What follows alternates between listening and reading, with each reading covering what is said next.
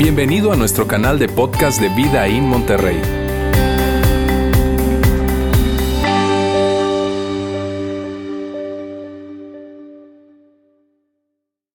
Hey amigos, gracias nuevamente por permanecer conectados con nosotros o conectarte por primera vez en esta transmisión desde aquí en vivo, es el campus de Saltillo de nuestra iglesia Vidaín.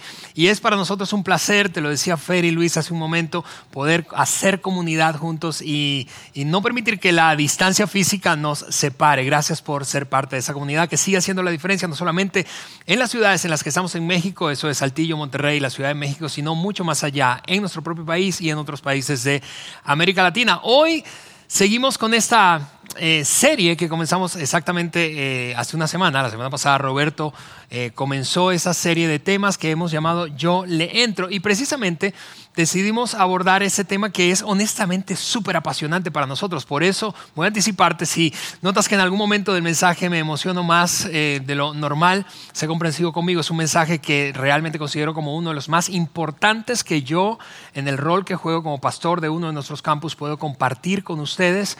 Y al mismo tiempo es un mensaje muy desafiante. ¿Por qué? Porque eh, es un mensaje que en algún sentido u otro debe movernos eh, internamente. Así que, eh, dicho eso, esto es lo que quiero hacer a continuación. voy a hacer algo que hacemos típicamente al final de, nuestros mensajes, es decir, oramos al final, pero yo quiero hacerlo ahora para, para comenzar y pedirle a Dios que, que hable a nuestro corazón y que de alguna manera eh, tú y yo elevemos nuestro nivel de conciencia respecto a esta verdad que estamos a punto de revisar juntos. Oramos entonces. Señor, te damos muchísimas gracias. Gracias porque realmente eh, es una gran oportunidad eh, esta, la de reunirnos, Señor, más allá de las distancias y sacar el máximo de provecho de, de, un principio, Señor, y de un principio que es poderoso para impactarnos y para no solamente ayudarnos a continuar creciendo en nuestra jornada de fe, sino para alterar, Señor, impactar nuestra propia identidad. Ayúdanos a abrazar esta verdad y a ponerla en práctica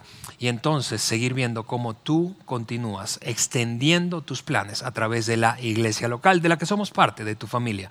En el nombre de Jesús. Amén. Bien amigos, eh, te decía, esta serie, eh, la semana pasada que arrancamos, tiene todo que ver con identidad, tiene absolutamente todo que ver con identidad. Y cuando yo pienso en eso, eh, eh, la semana pasada Roberto hablaba de una de cuatro cualidades que em, estamos decidiendo abordar en esta serie, una de cuatro cualidades. la semana pasada utilizaba una palabra, cada semana utilizaremos una palabra, la de la semana pasada fue invitado. Y básicamente eh, la declaración completa fue yo soy invitado, yo soy invitado, tú eres invitado, yo soy invitado, nosotros somos invitados a ser parte de la familia de Dios. Y eso es extraordinario para nosotros porque para algunos seguro fue un recordatorio, para otros fue un descubrimiento, saberte invitado a la familia de Dios y pensar, pero yo no soy perfecto, pero yo no me siento completamente apto, digno y saber que realmente, y esa es la esencia de lo que hacemos como iglesia, realmente todos, absolutamente todos, sin importar nuestra condición pasada, actual, somos invitados a ser parte de la familia de Dios. Hoy abordaremos una segunda palabra que tiene que ver con identidad, por eso agregamos las dos palabras yo soy, yo soy invitado y yo soy, ya te voy a lanzar la segunda palabra, pero antes de echarnos un clavado en la segunda palabra, déjame quedarme un momento en el gran asunto de la serie, que es la identidad. Este es un tema común, cuando lo piensas bien, es un tema que nos une a todos, nos pone en terreno común em, y, que, y que dependiendo del nivel de salud o de claridad que tengamos respecto a nuestra propia identidad, si muy saludable, muy clara, entonces eso causará un impacto positivo en nuestra vida. Si poco saludable o borrosa, poco clara, causará un impacto negativo en tu propia vida. Este tema de la identidad no es un asunto solamente de, tú sabes, de una etapa de la vida como la adolescencia en la que seguro has escuchado que se forma nuestra identidad. Es un asunto que nos, nos persigue toda la vida, es un terreno común, independientemente, te repito, de la etapa en la que te encuentres. Para efectos de nuestra conversación, déjame sencillamente ponerte aquí una, declaración que describe a lo que me refiero hoy con identidad. Identidad es eso que eres y cómo te relacionas con eso que eres es lo que eres y cómo te relacionas con lo que eres. ¿A qué me refiero con eso? Cómo tomas decisiones, cómo te relacionas contigo mismo, cómo te relacionas con otras personas, a qué le das prioridad, qué cosas pones de primero, segundo, tercer lugar en tu propia vida, escala de valores. Es lo que eres y cómo te relacionas con lo que eres. Y claro que esta este tema, este concepto de identidad tiene como, como dos caras, es, es como una moneda de dos caras, nos impacta a todos, y es como una moneda de dos caras. Por una parte, una cara es, es todo eso que, que, le da forma a tu identidad y la mía y que es individual, es decir, tus dones, los rasgos de personalidad que, que tienes, las experiencias que has vivido son únicas, son, son muy tuyas, individuales y son muy mías. Eh, tus recursos eh, y, de qué manera dispones de esos recursos, cómo te relacionas precisamente con tus cosas, posesiones y recursos en general. Y todo eso es individual. Jesús, precisamente hablando de lo individual y la importancia que tú y yo tenemos individualmente y de manera particular para Dios, contó una historia de un pastor de ovejas que tenía un rebaño de 100 ovejas y una de ellas se le extravió y dejó a las 99 para perseguir aquella y volverla a traer al, al redil. Y eso básicamente comunica algo. Tú y yo somos únicos y súper importantes, invaluables para Dios. Y eso es desde el punto de vista personal, individual. Pero la otra cara, te decía, de, esta, de ese concepto de identidad y cómo se forma tu identidad y la mía es más bien colectiva. Y ese es el enfoque de la serie. La serie aborda el tema de la identidad, pero desde una perspectiva de lo colectivo. En otras palabras, Tú y yo, al juntarnos con gente, al ser, parte de ciertos grupos, y eso pasó desde la adolescencia, seguramente te uniste a algún club, seguramente te uniste, ojalá que no te hayas unido a ninguna pandilla, pero todo eso fue dándole forma a tu identidad, nos afectó e impactó nuestra identidad. Y la serie trata de cómo tu identidad y la mía se ve afectada, se ve impactada positivamente cuando formamos parte de la familia de Dios. De eso trata la serie. Por eso es que decimos que ser parte de la familia de Dios causa un impacto en tu identidad. Y para ilustrar eso, déjame hacer una dinámica en la que me encantaría que participaras si estás allí. Mira, voy a ponerte una imagen aquí, es, es, es la de un león. Voy a ponerte esta imagen ahora, es un león. Ahora, cuando tú ves esa imagen, tú sabes que es un león, pero, pero un león individualmente, cuando se une a otros de su misma especie, entonces su identidad cambia. El nombre que le damos a eso, a ese grupo de leones ahora es diferente, es distinto. Es, a eso lo llamamos manada. Ahora voy a ponerte varias imágenes y quiero que apuntes allí a ver si latinas, eso va a ser muy rápido, pero a ver si latinas en el chat ahí de, de, nuestra transmisión, cómo se llama el grupo de la misma especie, después de que yo te ponga la fotografía de una, un animal de esa especie. Venga, vamos a poner esta oveja. ¿Cómo se llama eso? Escríbelo allí. Bueno, eso cuando se juntan varios, a eso no le llamamos ovejas en plural, sencillamente. A eso le llamamos rebaño. Rebaño. Ojalá les ha tirado. Aquí está Tito, que es un camarógrafo nuestro ahí escribiendo, ¿verdad? Eh, vamos a poner otra, otra, otra imagen. Este pez, ¿verdad? Cuando lo pesca se llama pescado, pero cuando se une vivo a otros de su misma especie, y probablemente has hecho, algo de snorkeling, y, como yo te has impresionado con una, un montón de peces del mismo, de los mismos colores que pasan a tu alrededor, cuando se juntan se llama cardumen. Cardumen. Otra más, te pongo otra imagen aquí, abejas. Tito escribió, yo le estoy leyendo la mente, que está escribiendo que un grupo de abejas se llama panal. No, no se llama panal, eso es donde viven. Un grupo de abejas se llama enjambre. Un par más y terminamos. O más bien tres más. Lobo. Cuando ves a un lobo, o a un perro incluso salvaje, es, un lobo solitario, ¿verdad? Pero cuando ves a un grupo, eso se llama jauría. Un ave, cuando ves a un ave sola, es, es un pájaro, pero cuando andan juntas, volando, gansos o cualquier otra especie de aves, se llama parvada. Y la última, déjame ponerte este aquí. Cuando ves un cerdo, ¿verdad? Y, un puerco, ¿verdad? Y luego cuando ves a un grupo de puertos, puercos, perdón, ¿cómo se llama eso? Pues no, eso no se llama cochinada. Cochinada es otra cosa, eso se llama piara. El punto es ese, y creo que es demasiado obvio. Un individuo cuando se une a otros de su especie, un individuo, en este caso animal, cuando se une a otros de su especie, su identidad cambia. Y eso es exactamente lo mismo que pasa contigo y conmigo como seguidores de Jesús. Una persona que ha decidido poner su fe en Cristo como su Salvador, podríamos llamarle cristiano o seguidor de Jesús.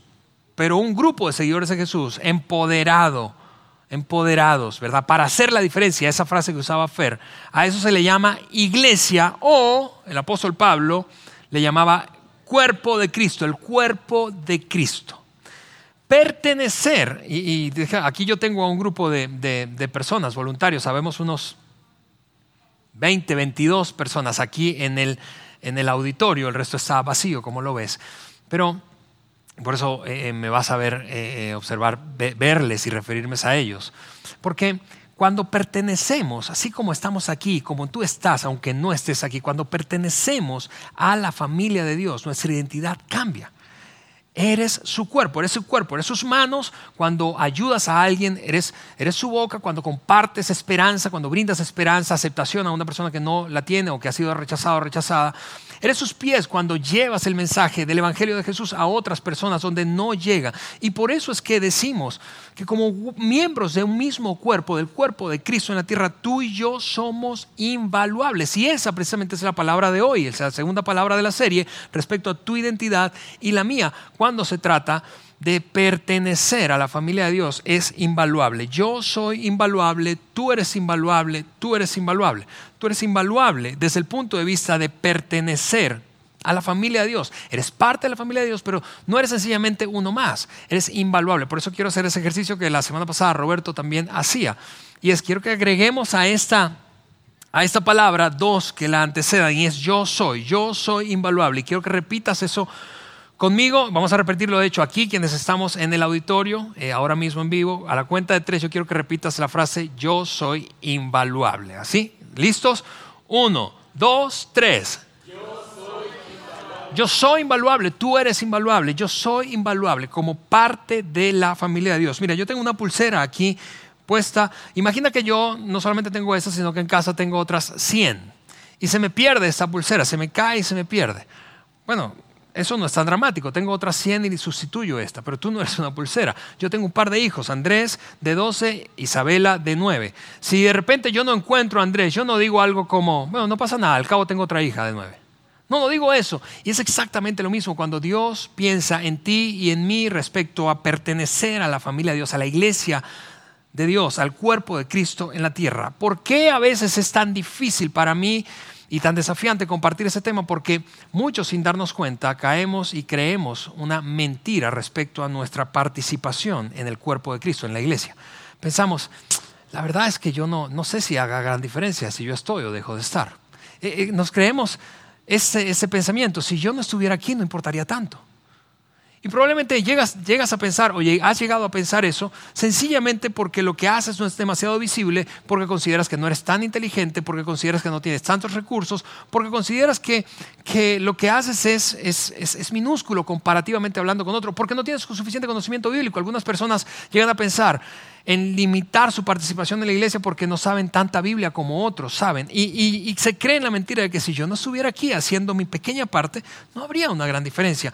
Y mi oración en este mensaje, para este mensaje de hoy es, es esta, es, es que a ti y a mí nos caiga el 20. Para algunos esto va a ser un recordatorio, para, para otros va a ser una expresión de agradecimiento porque has abrazado eso y eso está haciendo la diferencia en la iglesia y en Vidaín y en un montón de personas grupos, ciudades y países diferentes en donde hacemos una diferencia como cuerpo de Cristo. Para otros va a ser un llamado de atención, quizá, para otros va a ser un despertar, pero esa es mi oración. Y para eso quiero repasar precisamente la metáfora que usó el apóstol Pablo, más o menos por ahí en el año 54 después de Cristo, cuando escribió una de dos cartas pequeñas a un grupo de creyentes, de seguidores de Jesús, que parecían no entender demasiado bien ese concepto de ser invaluables.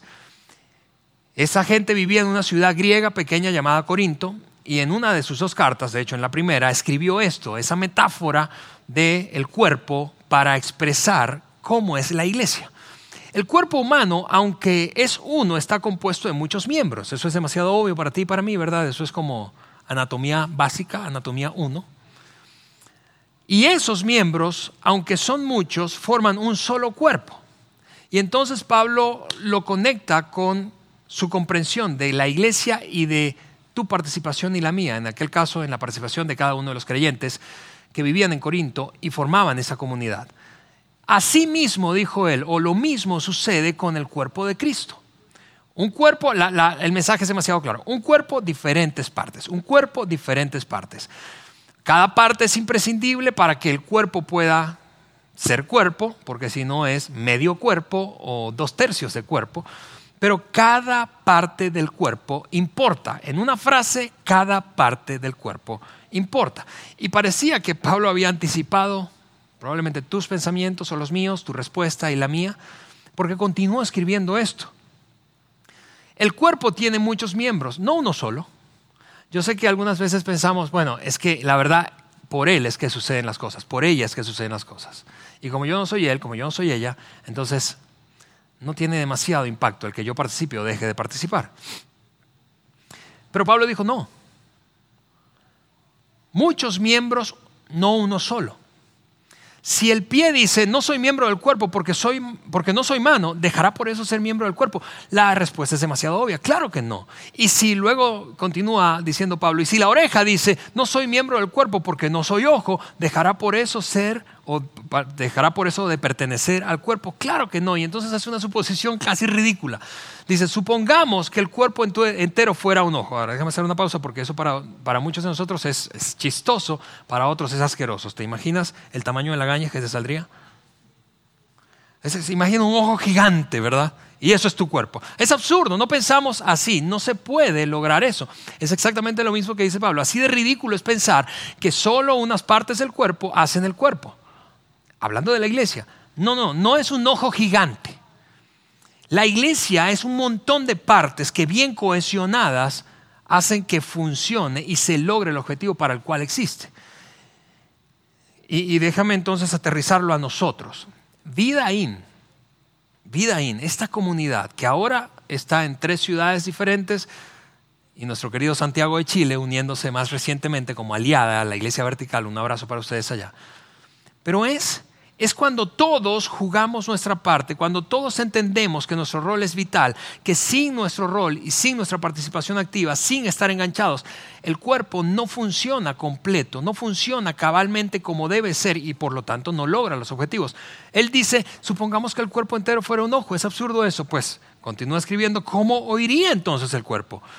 O si el cuerpo entero fuera una oreja, ¿cómo podría oler? Ahora yo quiero que pienses por un momento en, el celo que puede experimentar una oreja cuando piensa en los ojos.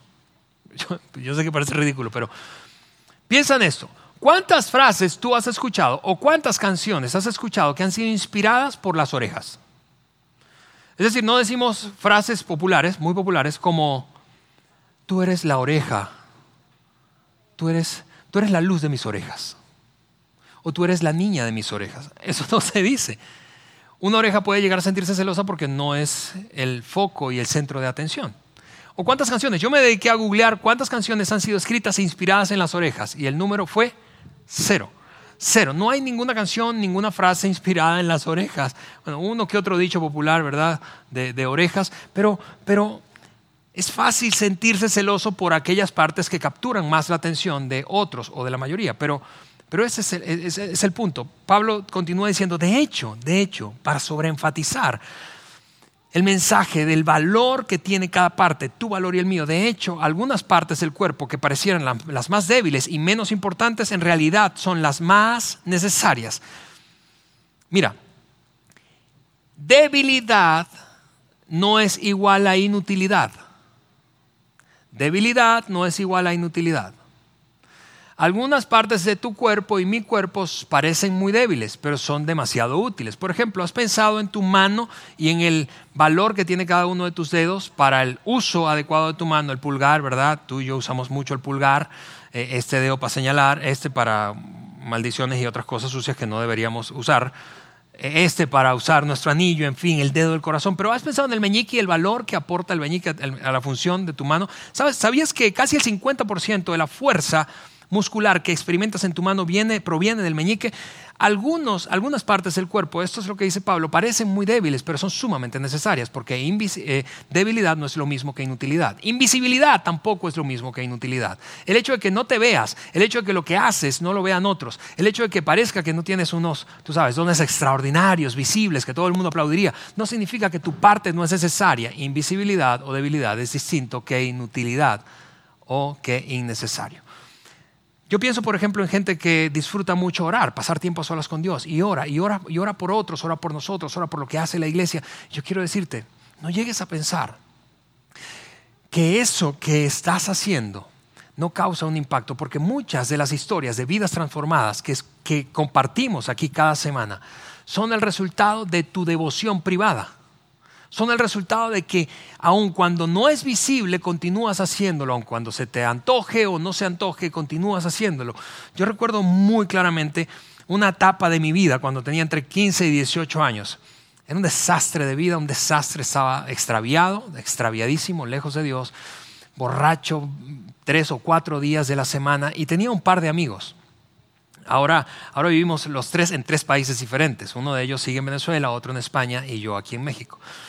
Y recuerdo que como todo borracho, ¿verdad? Regresando de la parranda, de la fiesta, dos, tres de la mañana, estábamos buscando dónde comer algo antes de llegar a casa. Y tú sabes, una taquería o una arepera en Venezuela, pero nos paramos en un lugar de venta de hamburguesas. Y era atendido por un hombre que, del cual nos hicimos amigos. Y, él se llama, o se llamaba, Amílcar. Amílcar preparaba la comida súper rápido y era riquísimo, nos encantaba el lugar. Y entonces, después de que nos servía las hamburguesas o lo que pidiéramos, él de la parte superior de su puesto ambulante sacaba una Biblia, una Biblia enorme, y empezaba a predicarnos.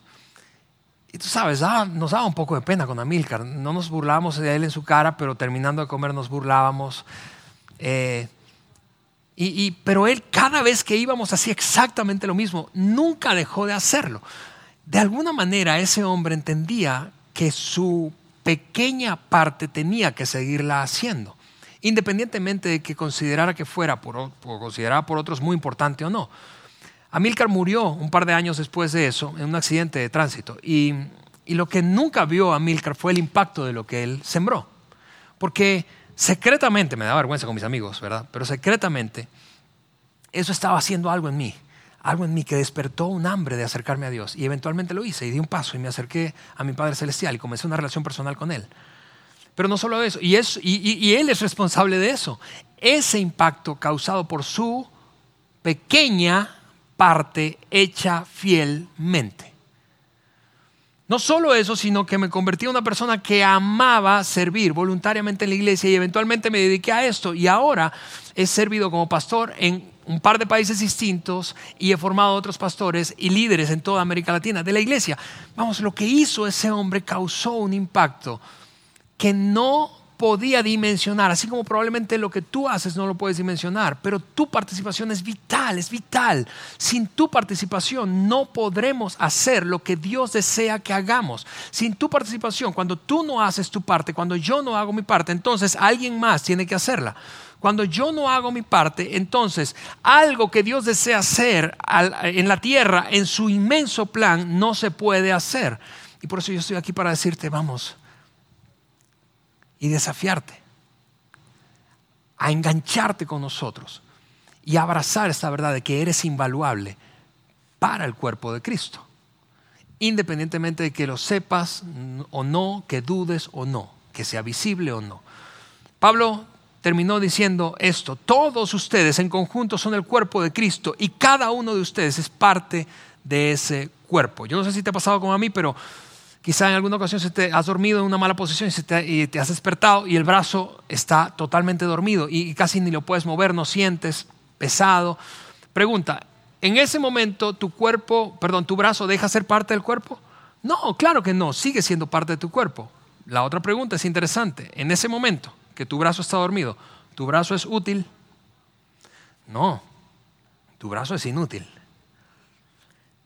Amigos, si ese eres tú, si hoy escuchándome tú dices, realmente tendría que reconocer que estoy como dormido cuando se trata de mi participación activa en la iglesia y de ser mucho más que solo un consumidor de recursos y disfrutar de la experiencia en cuando lo hacíamos presencial, presencialmente y ahora en línea. Si tú crees, si tú consideras esto de alguna manera me describe esa ilustración es odiosa, yo quiero hacerlo con muchísimo respeto porque de ninguna manera quiero faltar, faltarle el respeto a ninguno de los que me ve. Pero yo quiero, sí, quiero mirarte a los ojos y decir, vamos, despierta despierta, porque tu participación es invaluable, porque no podremos lograr lo que Dios nos ha entregado a ti y a mí si todos no participamos. La iglesia, creo que lo hemos demostrado en estos tres y casi cuatro meses ya, la iglesia es mucho más que un edificio, la iglesia no es un lugar al que vamos, La iglesia es mucho más que una institución, es mucho más que una causa simplemente. La iglesia es un movimiento, es el, movimiento del cuerpo de Cristo en la tierra. Y quizá ahora mismo estás pero, pensando en, argumentos y dices, pero, pero Alejandro, pero, pero, pero es que mi pasado, tú no conoces mi pasado, pero, pero es, que, es que mi presente, tú no sabes, tú no sabes que soy divorciado, que me estoy divorciando, que, que soy madre soltera, tú, pero, pero no sabes, es que estoy muy viejo ya para esto, Alejandro, no sabes, pero es que soy muy joven para eso, Alejandro.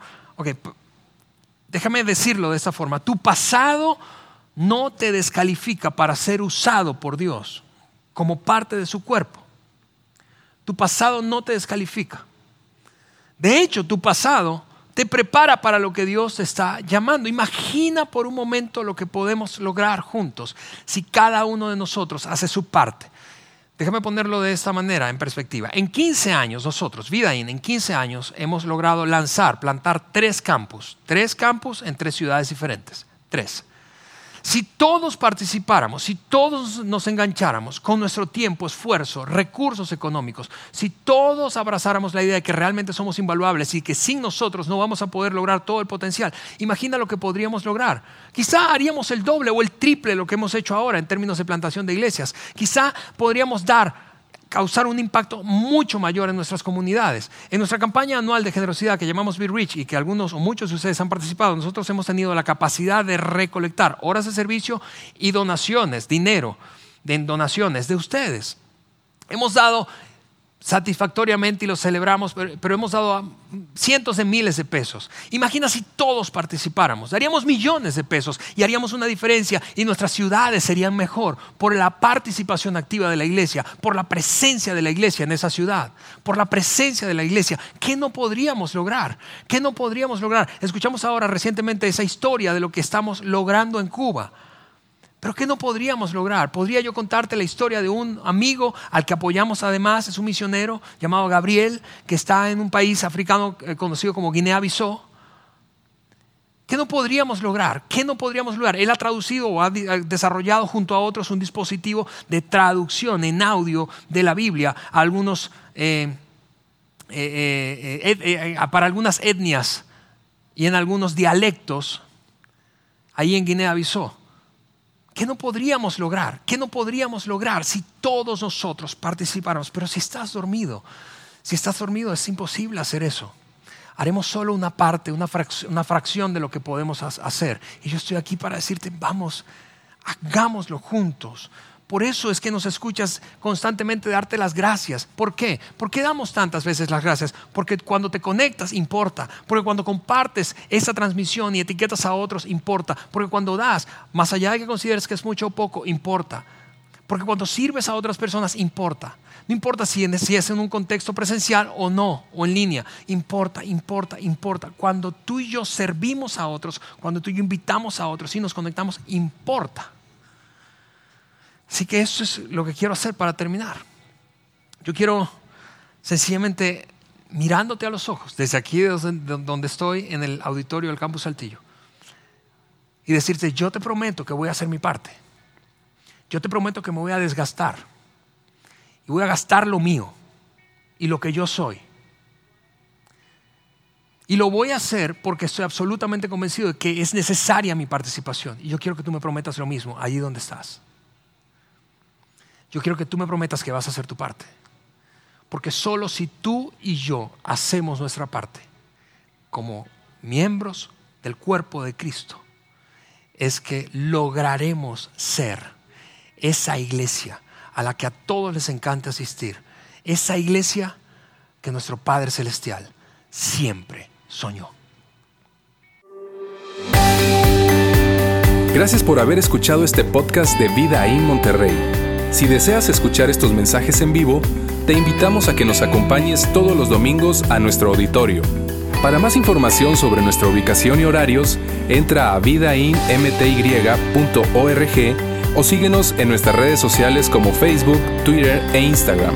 Nos vemos la próxima semana.